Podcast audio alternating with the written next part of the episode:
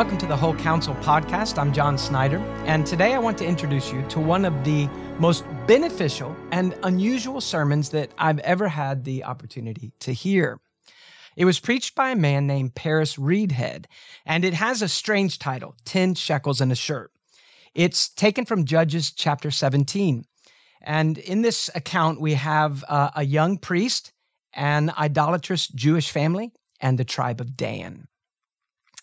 Uh, this will require more than one podcast for you to listen to. So we're only going to listen to the first half now, and then we'll return for the second half later. So today, I'd like to give you just a, a little background on Paris Reidhead.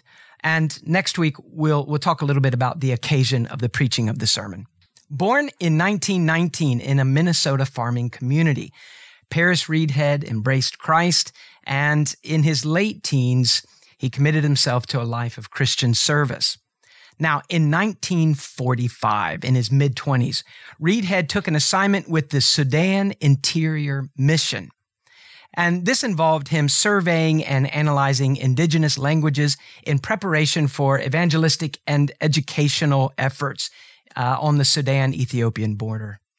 A spiritual crisis occurred in his life during this time, and he talks about that in this sermon.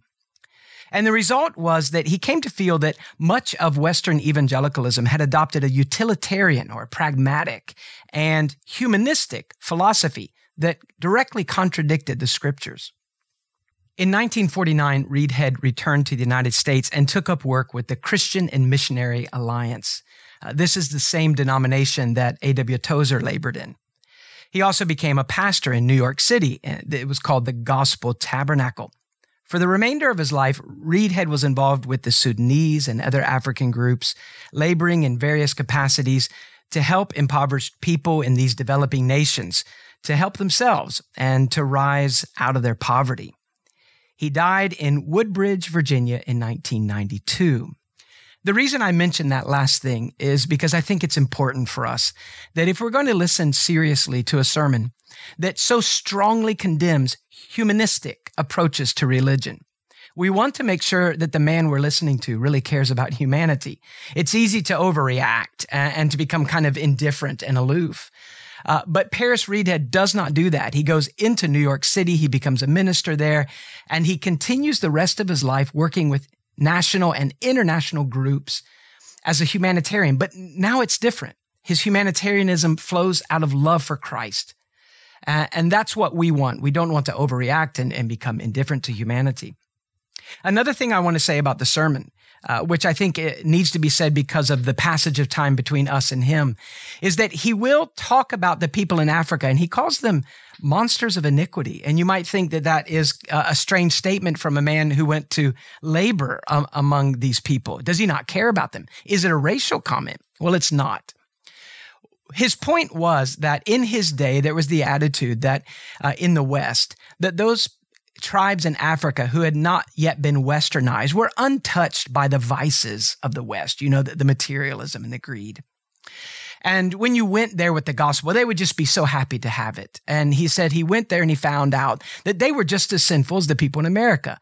They, they too were monsters of iniquity. I remember reading in 18th century sources when John Wesley was converted and George Whitefield as well. They both preached in England to good Englishmen who were members of the Church of England, and they called them monsters of iniquity. Worse, they said, than the animals, worse than the devils. Now that drew a lot of criticism in the 18th century. And here was the English criticism. You can't talk to good baptized church members in England as if we're savages. They said, you need to go speak that way to people out there, people outside of England. I think it's a good point, and it, while it's a shocking way of describing humanity, it's it's a good shock. We are all, regardless of our education, where we grew up, uh, what we look like, uh, regardless of the, the surface that we put on in our religion, every man and woman and child, apart from the work of Christ in mercy, saving us, we are all monsters of iniquity. And Reidhead points that out. I hope you'll listen closely to the first half of this sermon. And today I'd like to speak to you from the theme, Ten Shekels and a Shirt, as we find it here in chapter 17. Judges chapter 17. I'll read the chapter and then I will read a portion also from the 18th to the 19th chapters that the background might be clear in our minds. And there was a man of Mount Ephraim whose name was Micah. A little background, if you please. There was a situation where the Amorites uh, refused to allow the people of the tribe of Dan to any freedom, access to Jerusalem, and they crowded them up into Mount Ephraim. It's a sad thing when the people of God allow the world to crowd them into an awkward position. And so they were unable to get to Jerusalem, and we find that out of this comes the problems we're about to see. There was a man of Mount Ephraim whose name was Micah, and he said unto his mother, The eleven hundred shekels of silver that were taken from thee, about which thou cursest, and spakest of also in mine ears, behold, the silver is with me. I took it. And his mother said, Blessed be thou of the Lord, my son. And when he had restored the eleven hundred shekels of silver to his mother, his mother said, I had wholly dedicated the silver unto the Lord from my hand for my son, to make a graven image and a molten image. Now therefore I will restore it unto thee. Yet he restored the money unto his mother, and his mother took two hundred shekels of silver and gave them to the founder, who made thereof a graven image and a molten image, and they were in the house of Micah. And the man Micah had an house of God, and made an ephod, and a teraphim. This is incidentally the images that uh, Rachel brought, you remember. The images is literally the word. And he consecrated one of his sons who became his priest. In those days there was no king in Israel, but every man did that which was right in his own eyes. And there was a young man out of Bethlehem, Judah, of the family of Judah, who was a Levite, and he sojourned there. And the man departed out of the city from Bethlehem, Judah, to sojourn where he could find a place. And he came to Mount Ephraim, to the house of Micah, as he journeyed. And Micah said unto him, Whence comest thou? And he said unto him, I am a Levite of Bethlehem, Judah, and I go to sojourn where I may find a place. And Micah said unto him, Dwell with me, and be unto me a father and a priest, and I will give thee ten shekels of silver by the year and a suit of apparel, and thy victuals. So the uh, Levite went in. And the Levite was content to dwell with the man, and the young man was unto him as one of his sons. And Micah consecrated the Levite, and the young man became his priest and was in the house of Micah. Then said Micah, Now I know that the Lord will do me good, seeing I have a Levite to my priest. In those days there was no king in Israel, and in those days the tribe of the Danites sought them an inheritance to dwell in, for unto that day all their inheritance had not fallen unto them among the tribes of Israel. And the children of Dan sent of their family five men from their coast, men of valor, from Zorah and from Eshtaol, to spy out the land and to search it. And they said unto them, Go search the land, who when they came to Mount Ephraim, to the house of Micah, they lodged there. When they were by the house of Micah, they knew the voice of the young man, the Levite. And they turned in thither and said unto him, Who brought thee hither? And what makest thou in this place? And what hast thou here? And he said unto them, Thus and thus dealeth Micah with me, and hath hired me, and I am his priest. And they said unto him, Ask counsel, we pray thee, of God, that we may know whether our way which we go shall be prosperous. And the priest said unto them, Go in peace, before the Lord is your way wherein ye go. And now if you'll go over to the latter part of the chapter.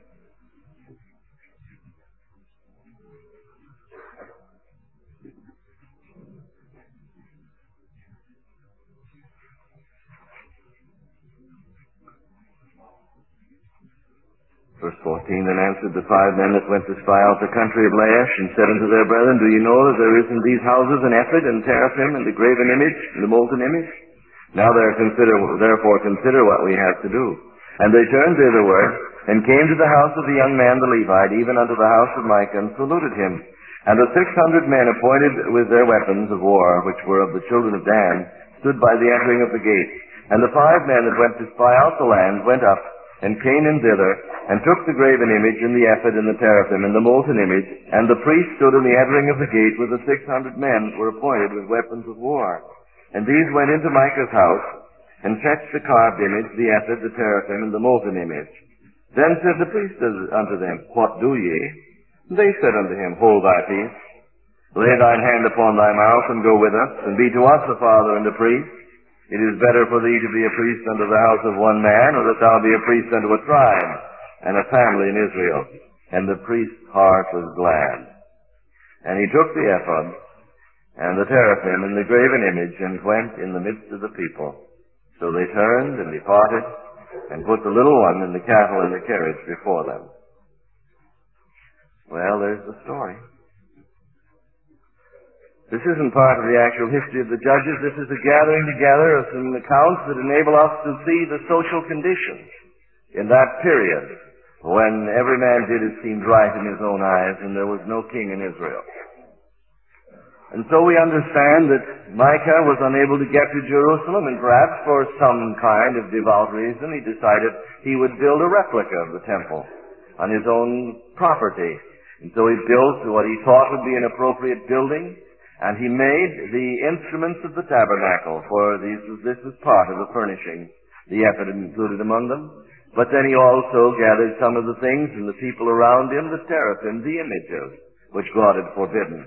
But you see, nevertheless, there was this desire to get along as best he could, so he took a little bit of the world and a little bit of, uh, of Israel, of that which had been revealed by God, and he sort of mixed them up until he had something that he thought might please the Lord. And then, of course, he was delighted beyond words when a wandering uh, young preacher came along uh, from Bethlehem, Judah. His, he was a Levite. His mother was of the tribe of Judah, though he himself was a Levite. God had given permission through Moses that the Levites might marry into other tribes and they might uh, join themselves to other tribes. So this young man didn't like the living, and every Levite was provided for. But he had wanderlust and an itching foot, and so he started off to see if he couldn't do better for himself than was being done. He felt that uh, being a Levite was good, but uh, there should be opportunities associated with it. And so he came to the house of Micah. And there he waited, there he was invited in and, and asked to become the priest. And Micah made a deal with him. Said, if you'll be my priest, be my father and priest, then I'll give you ten shekels and a shirt. It says a suit, but you understand that the uh, people of the day wore what would be called a jalabia, a long, uh, sort of an outside, uh, well, I was going to say nightgown. I don't know if that's exactly what it is, but it's appropriate at least. Uh, something like that. And so he gave him a suit of clothes or a change of apparel and his food and ten shekels a year.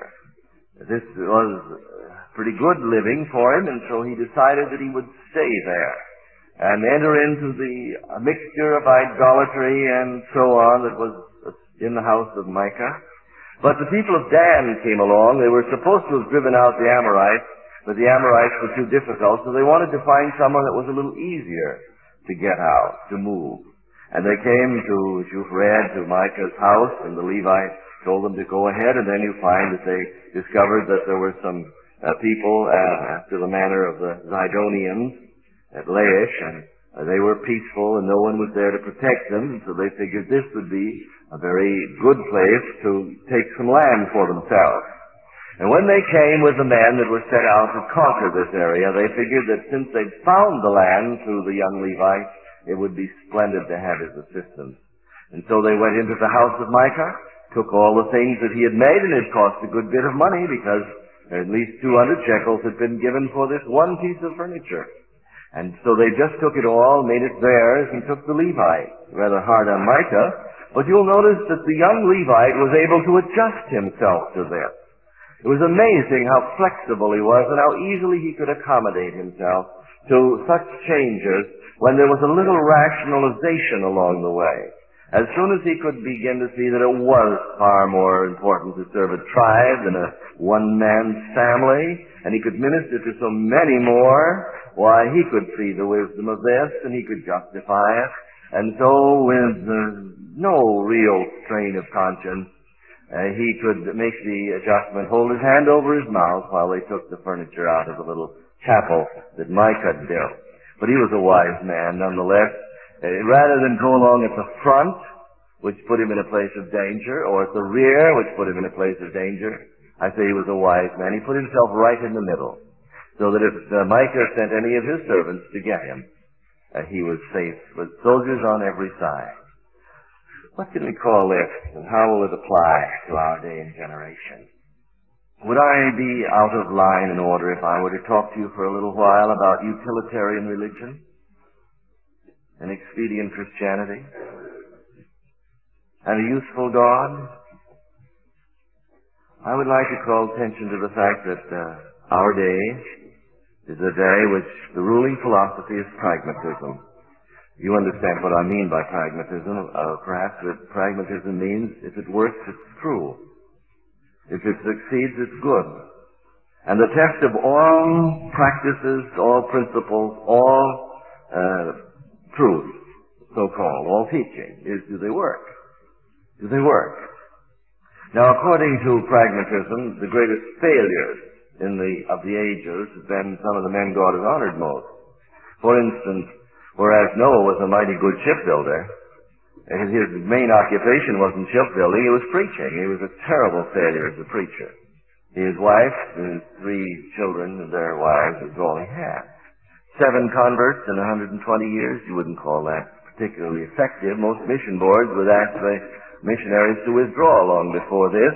I say as a shipbuilder he did quite well, but as a preacher he was a failure.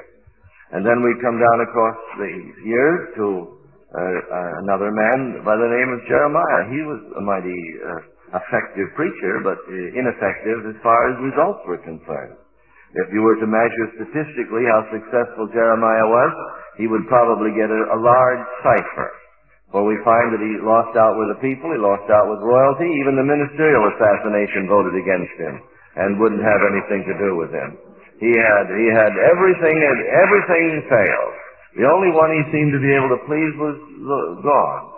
But he is, otherwise, he was a distinct failure. And then we come to another well-known person, the Lord Jesus Christ that was a failure from the judging from all the standards. He never succeeded in organizing a church or denomination. He wasn't able to build a school. He didn't succeed in getting a mission board established. He never had a book printed. He never was able to get any of the uh, various criteria of, or instruments that we find and, and are so useful. I'm not being sarcastic at all. They are useful. And our Lord uh, preached to, for three years, healed thousands of people fed thousands of people, and yet when it was all over, there were 120 or 500 that he, to whom he could reveal himself after his resurrection. And the day that he was taken, one man said, if all the others forsake you, I will, I'm willing to die for you. And he looked at this one and said, Peter, you don't know your own heart. You're going to deny me three times before the cock crows this morning. And so all men forsook him and fled. And by every standard of our generation or any generation, our Lord was a signal failure. The question comes then to this. What is the standard of success? And by what are we going to judge our lives and our ministry? And the question that you're going to ask yourself is, is God an end or is he a means? And you have to decide very early in your Christian life whether you're viewing God as an end or a means. Our generation is prepared to honor with signal honor anyone that's successful, regardless of whether they've settled this problem or not. As long as they can get things done or get the job done or, well, it's working, isn't it? Then our generation is prepared to say, well, you've got to reckon with this. And so we've got to ask ourselves at the very outset of our ministry and our pilgrimage and our walk, are we going to be Levites who serve God for ten shekels and a shirt? Serve men, perhaps, in the name of God rather than God, for though he was a Levite and performed religious activities, he was looking for a place. A place which would give him recognition, a place which would give him acceptance, a place which would give him security, a place where he could shine in terms of those values which were important to him. All his, his whole business was serving in religious activities, and so it had to be a religious job, and he was very happy when he found that Micah had a, an opening. But he had decided that he was worth ten shekels in the shirt, and he was prepared to sell himself to anyone who would give that much. Somebody came along and gave more, he'd sell himself to them. But he'd put a value upon himself, and he figured then that his religious service and his activities was just a means to an end, and by the same token, God was a means to an end. Now, in order to understand the implications of that in the 20th century, we've got to go back 150 years, 100 years at least, to uh, a conflict that attacked Christianity just after the uh, great revivals in America with Finney, the Spirit of God having been marvelously outpoured upon uh, certain portions of our country, there came an open attack on our faith in Europe under the higher critics. Darwin had postulated his theory of evolution. Uh, certain philosophers had adapted it to their philosophies, and theologians had applied it to the Scripture. And so about 1850 you could mark the opening of a frontal attack upon the Word of God. Satan had always been insidiously attacking it, but now it was open season on the book. Open season on the church, and Voltaire could declare that he would live to see the Bible become a relic and just uh, uh, have its place only in museums, that it would be utterly destroyed by the arguments that he was so forcefully presenting against it. Well, what was the effect of this? The philosophy of the day became humanism. And you can define humanism this way. Humanism is a philosophical statement that declares the end of all being is the happiness of man. The, the reason for existence is man's happiness. Now, according to humanism, salvation is simply a matter of getting all the happiness you can out of life. If you're influenced by someone like Nietzsche, who says that uh, the only true satisfaction in life is power, and that the power is its own justification, and that after all the world is a jungle, and it is therefore up to the man who would be uh, happy to become powerful and become powerful by any means he can use, for it is only in this position of ascendancy, or as we saw last night in the worship of Moloch, that one can be happy. And this would produce in due course a Hitler, who would uh, take the philosophy of Nietzsche as his working operating principles and guide, and would say of his people that we are destined to rule the world, and therefore any means we can use to achieve this is our salvation. Somebody else turns around and says, well, no, the end of the being is happiness, but happiness doesn't come from authority over people. Happiness comes from sensual experience. And so you would have the type of existentialism that characterizes France today that's given rise to beatnikism in America and to the gross sensuality of our country. That since man is essentially a glandular animal whose highest moments of ecstasy come uh, from the exercise of his glands, the salvation is simply to find the uh, most uh, uh desirable way to gratify this part of a person. And so this became the, the effect of humanism, that the end of all being is the happiness of man. And John Dewey, then an American philosopher influencing education, was able to persuade the educators that uh, there were no absolute standards and children shouldn't be brought to any particular standard, that the end of education was simply to allow the child to express himself and expand on what he is and find his happiness in being what he wants to be. And so we had cultural lawlessness, when every man could do as seemed right in his own eyes, and no God to rule over it. The Bible had been uh, discounted and disallowed and uh, disproved according to what they said, and God had been dethroned. He didn't exist. He had no personal relationship to individuals. Jesus Christ was either a myth or just a, a man, so they taught, and therefore the whole end of being was happiness as the individual would establish the standards of his happiness and interpret it.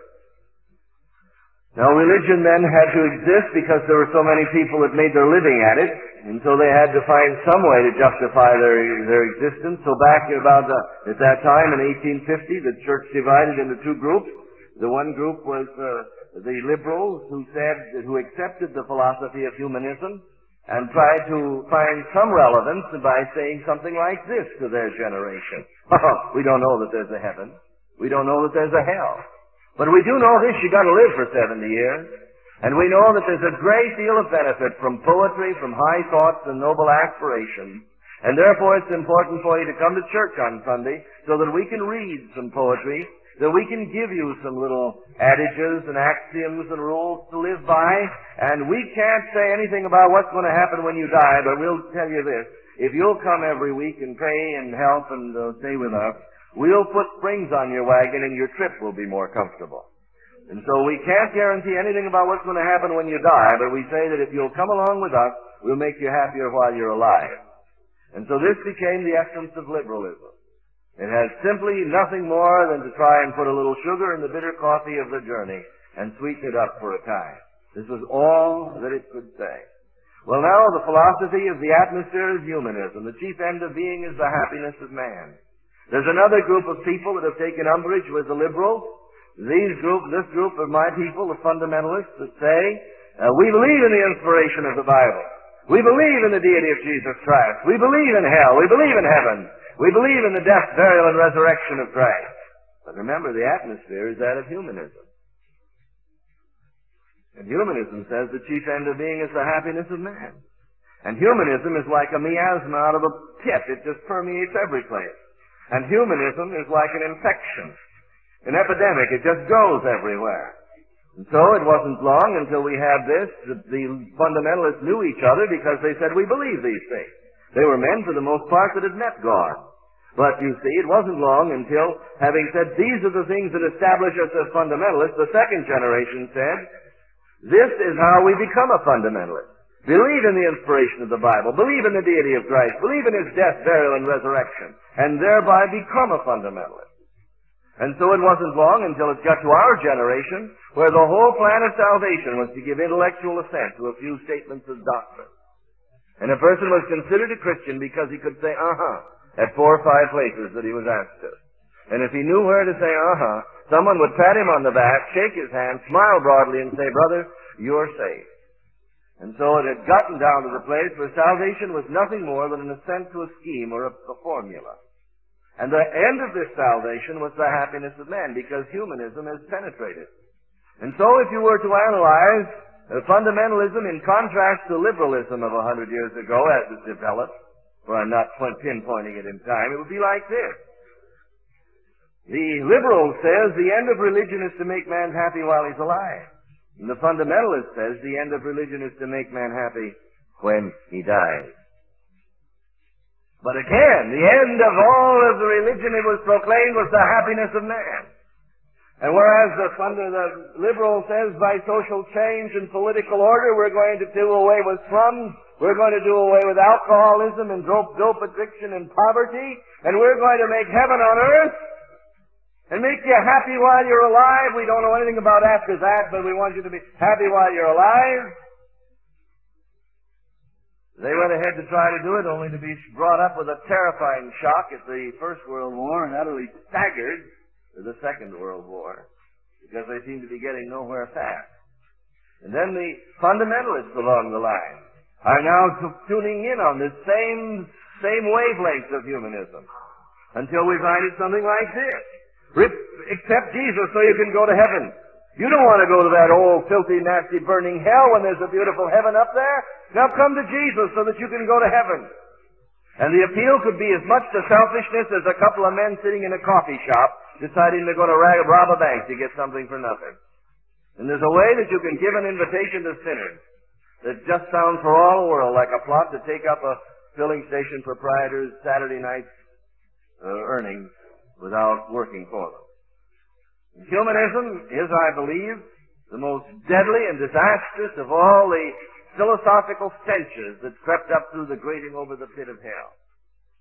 And it has penetrated so much of our religion.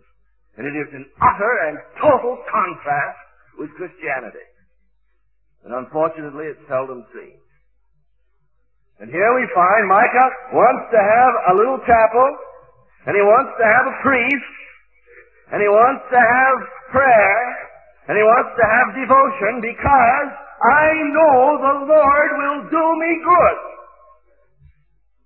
And this is selfishness. And this is sin. And the Levite comes along and falls right in with it. Because he wants a place. He wants ten shekels and a shirt and his food. And so, in order that he can have what he wants and Micah can have what they want, they sell out God for ten shekels in a shirt. And this is the betrayal of the ages.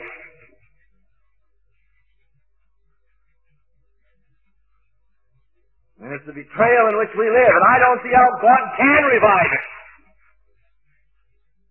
until we come back to Christianity is in direct and total contrast with the vengeful humanism that's perpetrated in our generation in the name of Christ. I hope you'll be able to join us for the second half of this sermon. It's in the second half that Reidhead really speaks so directly to the American evangelical. It's actually quite a hit, but it is a blow that comes from a friend. If you'd like to know more about Paris Reidhead, uh, there are three books that he wrote Beyond Petition, Six Steps to Successful Praying, Beyond Believing, and Getting Evangelicals Saved. And there's also a website dedicated to his teaching. And all of that you can find in our show notes.